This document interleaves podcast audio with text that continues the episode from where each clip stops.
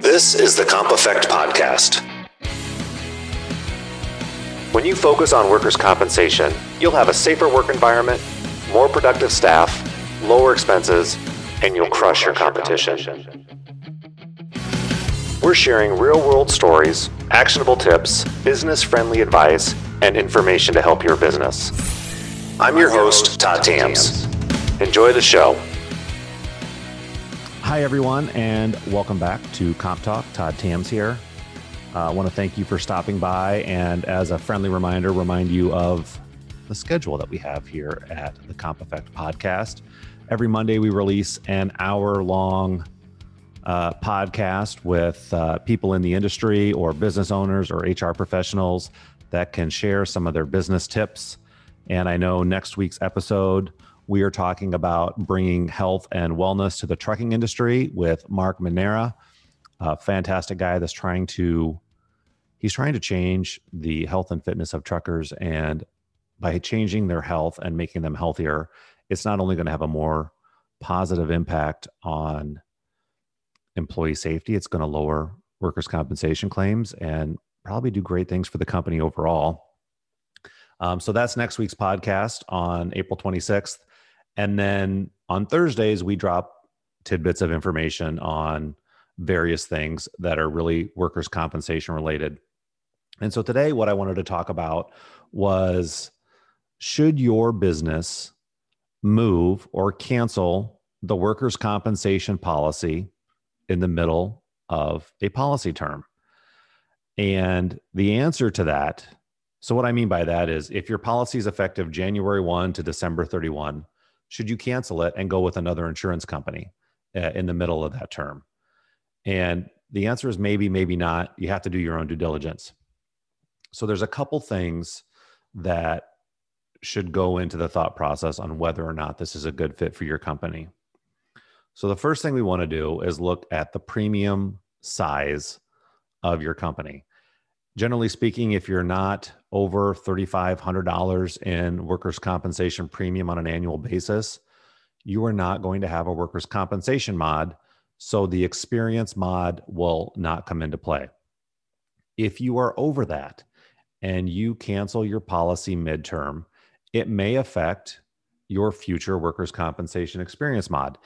And depending upon your previous loss history or your losses that year, it it's going to determine whether that might be a good move or that might be a bad move.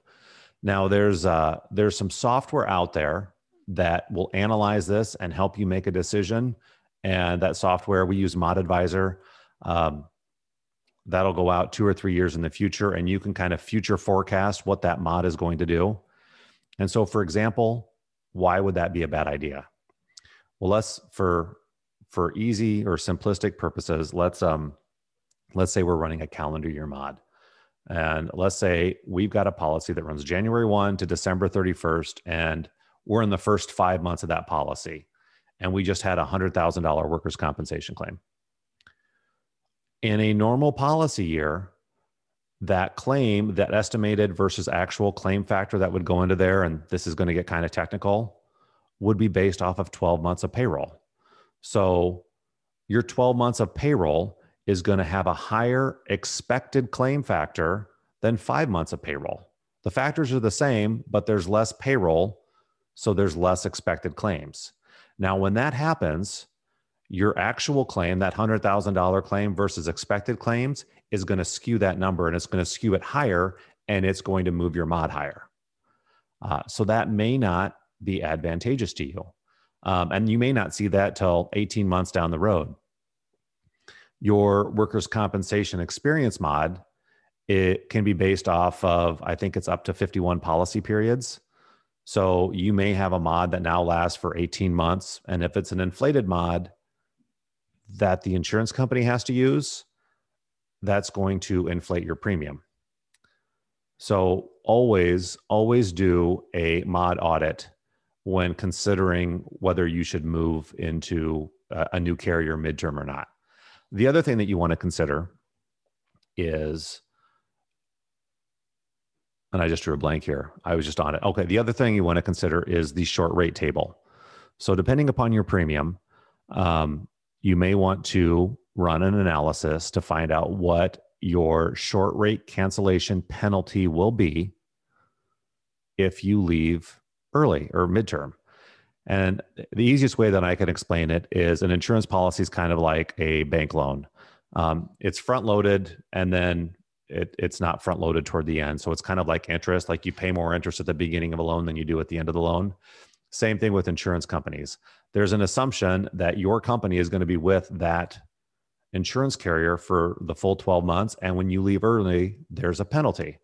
Now, that penalty is based upon a table that is used or produced by a company called NCCI. So it's pretty easy to calculate exactly what your penalty is going to be on the date that you leave. So after you calculate the penalty and after you do the mod audit and you get those two factors, you need to find out and look does it make sense to move? And so it may, if there's enough premium savings that are being brought to the table, that it makes worthwhile to switch. If there's not enough premium savings there, then I would not do it. Um, maybe you're going to leave for better claims experience. Maybe you're unhappy with the company. Maybe you don't care. Um, but if things are going good and that's not the issue, and there's really no reason to leave, you may not want to do that. Um, so, long story short, once again, do the mod audit, find out if it makes sense. Is your mod going to swing up 15 points? Probably not a good idea. Is it going to stay the same? Hmm, maybe not as bad. Do the short rate calculation, find out what that penalty is going to be. Take those two numbers and compare them to maybe the new proposal that you've received and find out if it makes sense in that scenario. Uh, if it's a 30 or 40% savings, there's a good chance that 30 or 40% savings that your company is going to see can easily outweigh the mod uh, the mod factor and the short rate penalty, but but I don't know. Uh, so I guess once again, kind of like our last podcast, buyer beware. Do your own due diligence. Do your own fact checking. Make sure it's in the right interest of your company. It may be, but you got to do the work to prove it. And there are certain ways to do that, and it can be laid out via pencil paper and shown and calculated, so you know exactly what it is that you're going into. Once again, thanks everybody for stopping by. Um, I appreciate you guys being here. I appreciate you guys listening. If there's anything that you need answered, by all means, please let me know. Uh, look forward to sharing more content and more information with you in the future. Have a great day.